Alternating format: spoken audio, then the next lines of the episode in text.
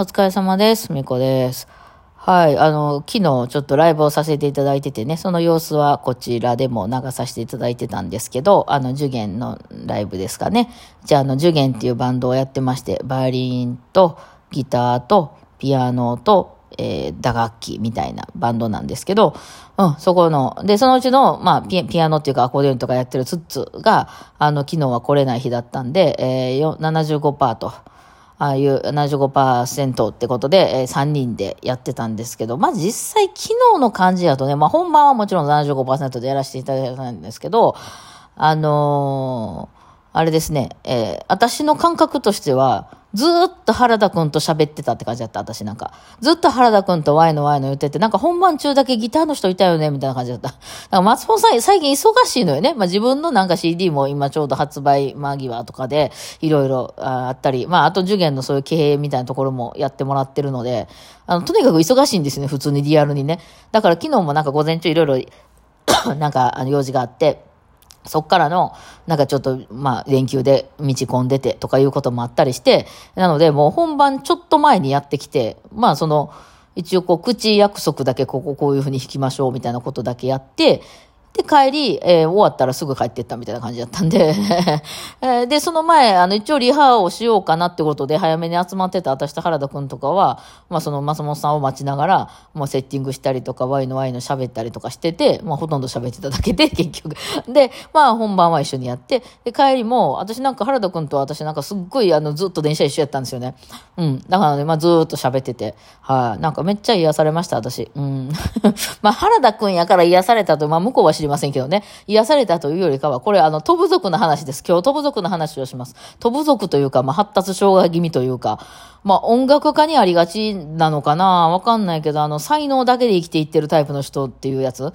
うん、あの、こう、いろんなことがちゃんときっちり大人やから、必要最最小限のことをやりましょうっていうタイプじゃなくて、一点突破型で生きてる人が二人いたんですよね。あの、すごい楽しかったですね、私は。っていうか、楽しい、楽しいじゃなくて、その、まあ、自分みたいなのがもう一人おるって感じですよね。うん、だからなんかね、あのーしんどくなかった。うん。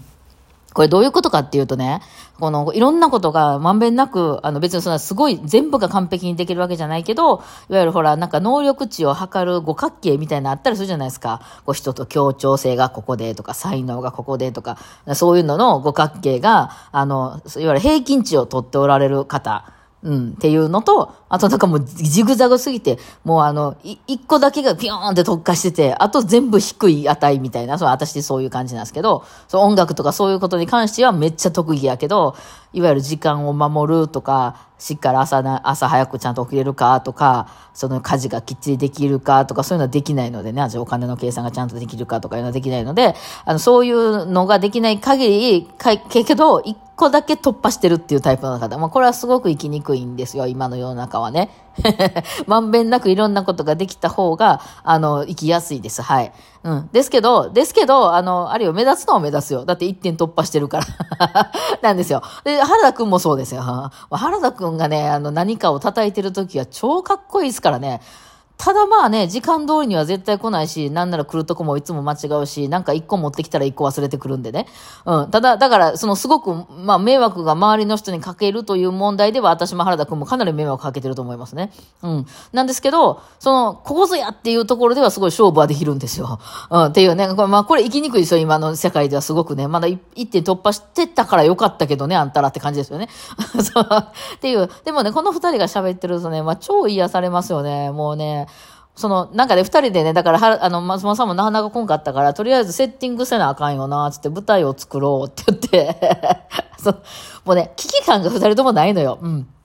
そもそもね、なんかちゃんとまともに考えると、あの、できないのよ、うちら。だから、なんとかなるんじゃねって言って世の中渡ってきてんの。なんとかなってんの。それはなんでかっていうと、なんとかしてくれてるから、周りが。周りが一生懸命、その、なんか、え、それじゃできへんやろっていうことで、一生懸命助けてくれるタイプの人よね。私もそうですけども、完全にそうやって生きてきたけど。で、私はまあ、原田くんよりもだいぶ長いこと生きてるから、まあ、こういうことを言うと、周りが怒るっぽいでとか、なんか迷惑かけるらしいで、みたいなのは経験値としては多分原田くんよりは知ってる。うん。やけど、ただなんでそうなってんのかはわからん。全然。どう、あの、お、うん、怒る人がいるっていうことはさすがに知ってる。うん。やけど、もうそれしゃあないからね、これはね、迷惑はもうかけるっていう前提で、だから、あの、もう動いてます。だから、とりあえず、とりあえず誤り倒してますけどね。うん。ただ、なんで、何が悪いのかっていうのが分かってないですよ。分かってたらやりませんからね。うん。何も怒られるようなこと初めから求めていかないですから。うん。なんですけど、分かんないんでね。そんでやって、でね、そう、また特にバイオリンとカホンって二人ともが、その、練習の時に、あの、電気を使わない類なんですよね。あだからギターとか、その、まあ、ピアノは使わないけど、キーボードとかって、練習の時にも、まずスイッチをなんか入れないことには音鳴りませんよね。その、生ピアノはそのままで音になるけど、なんつうの、そのキーボードとかもさ、そのスイッチなかったらカタカタ言ってるだけで音鳴らないじゃないですか。で、その、あの、ギターも、まあ、ギターだけやったら生、えっ、ー、と、アコギやったらなるけど、エレキとかやったらさ、そのアンプ、まあ別にヘッドホンにしたってなんか通さないと、ただカチャカチャ音が鳴ってるだけで全然音鳴りませんよね。だから、うちのそのバンドとして、その、いわゆる音響に詳しいというか、まあそう、もうやらざるを得ないというか、その当然やる上で知ってる二人っていうのが、あの、松本さんとツッツなわけなんですよ。だからその会場にいた時に、まあ、タクって言って、ああいうなんかこう音響の、あの、ミキサーみたいなのが置いてあるんですけど、そういうところのことがわかるっていうのもその二人なんです。それはまあ、さ、してないとあかんと思います。その、そういう楽器なんでね。えー、あの、そのバイオリンの人が音程合わせれるとかと似てます。はい。だから、その楽器の特性としてして。ただ、私も原田くんも普段練習するときは、機械つけなくても、ドラムもそうじゃないですか。いける楽器やから、あんまよくわかんないんですよね、今までも。うん。で、その大きな、それこそすごい大きなこう音響設備があるような会場っていうのは音響さんいらっしゃるんで、そういうとこは任せますしね、プロにね。だから、まあ、二人で行ったもの、あ、なんか音出えへんなとか、これ声押してみるボタンみたいな、なんか大丈夫かなって。まあ、私よりは原田くんの方がバンド系やから、あの、詳しいとは思いますけど、二人でやってて、で、それとも今ね、エフェクターを一応使ってるんですよ。あの、まあ、音を大きくしないといけないっていう問題があって、なんかね、ただ単にマイクみたいなのを挿しただけでは結構ちっちゃかったりするんで、なんかま、電圧の問題なんですかね、あれは。こう、ちょっとこう、ブーストさ、ブーストというのはなんかこうね、大きくこう、音をしてあげないといけないみたいなので、まあ、物をかました方がよくて。それもなんかよく分かってないんですよね。で、やっぱり準備し始めたら、原田くんが、あの、シールド忘れたとかなってんで、私は私でなんか知らんけど、その、えー、なんか譜面台というか、あの iPad の譜面台みたいな話、今自分で持ち歩いてるんですけど、そろそろあれどこのね、あのライブハウスでも常備しててくれへんかなと思ってるんですけどね、あの、譜面台、普通の譜面台に iPad 置いたらなんかで譜面台の首が耐えきれずに、途中でガタって倒れて落ちていくことがあるんですよね。iPad 落ちて割れたらね、ちょっと溜まったもんじゃないんで、も今高なってるから買えませんからね。うん、だからまあ iPad 用の譜面台持って行って、そのネジが1個なくなってて、私のやつ。まあそんなことが2人でこう、準備してる時にわらわらね、出てくるわけなんですよ。うん。でね、なんかそういう、ちょっと、まあ、まあ、ちょっとしたことじゃないんやろな。私らからしたらちょっとしたこと、ああ、これ忘れたとか。なんか必ず絶対出てきます、これは。なんかその、いっぱい物持っていかなあかん時に何か一つ忘れてるっていうのはもう当たり前に起こるし、あ、なんかなくしたとかね、何か落としたらしいみたいなもう普通に起こるので、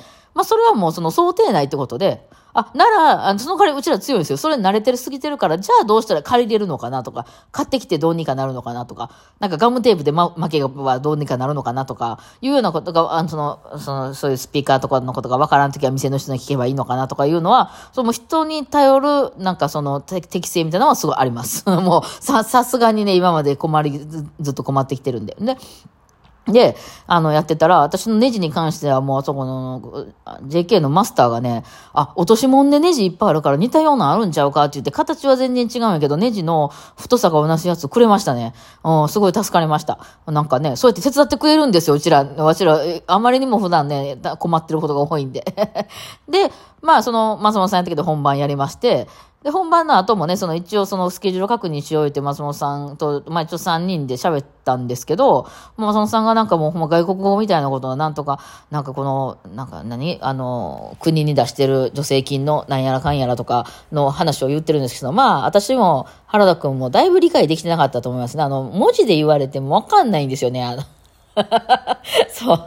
で、なんか、なんか松本さんが難しいこと言うてるわ、みたいな感じでね、ほんほんまあ、なんかやることあったら言うて、みたいな感じで、ウェイウェイ言うて。ほんで、帰り、帰りもずっと、あの、なんか松本さんはさ、さっとすぐ帰ってしまはってね。うん、でも車やから反対方向に帰ってしまって、私と原田君で電車で帰って、あ、どっちで帰んのとか言ったら、あ、めっちゃもう私の最寄りの駅まで一緒や、みたいな。むしろもうずっと同じ沿線やったわ、みたいな感じで、えー、ずっと喋ってて、ほんなら私駅に入ろうと思ったら Apple Watch なくて、あの、そもそもね、 Apple Watch は、その松本さんの車に、あの、原田くんがな、あの、落としてたみたいなんでね、1ヶ月ぐらいぶりに、あの、 Apple Watch を原田くんが受け取ってたんですけど、えー、帰りも私、アップ、私の Apple Watch が今度ないってなって、駅まで歩いてきてから、あの、どこに入れたかわからんって言って、入れ、ここに入れたかなっていうポケットになくて、でも私あの、めちゃくちゃ昨日いろいろそうやって荷物がね、ライブやから、いろいろそのシールドやら、なんやら、かんやら、エフェクターやら、なんやかんやらマイクが入ってるんで、ああ、これを、その駅前でもう一回そのキャリーの中身を全部引っ張り出してだろうかと思ったら、う、ああ、うっとしい、うっとしいなっていうのは、じゃあめんどくさいっていうのももちろんあるけど、普通そういうことを、そのよくできてる人の横でやろうと思うんですけどめっちゃ迷惑じゃないですか。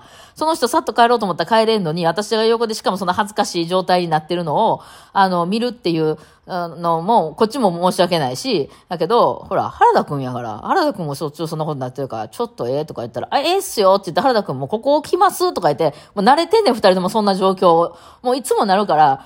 じゃあもうちょっとガッて開けるわって言ったら、なんか下の方から出てきて、よかったですね、もうトイレに、また戻るの暑いから嫌ですもんね、みたいな。もう散々やってきてる二人みたいな、こういうこと。ほんで、とりあえず帰ろう、つって。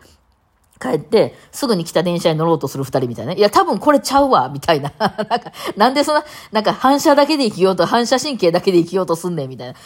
で、二人でね、帰りの電車でね、FF ファイナルファンタジー10についてめっちゃ喋って、あの、アニマの召喚獣なんすけど、とか言って、何この話がわかんの肝みたいなお互いに 二人ともめっちゃやり込んでて、まあ、彼はね、10-2の方はやり込んでるみたいなんですけどね、あの、まあ、でも4回は回んないとね、やっぱり一周できないっすよ、とか言って言ってて、なんか、お互いに肝ってなってました。なんでそんなこと知ってんのっていう。普段ね、あんまり伝わることがないからね。いや、非常に楽しい一日でしたね、昨日はね。そういう意味で。はい。ってな感じですかね、今日は。お疲れ様でした。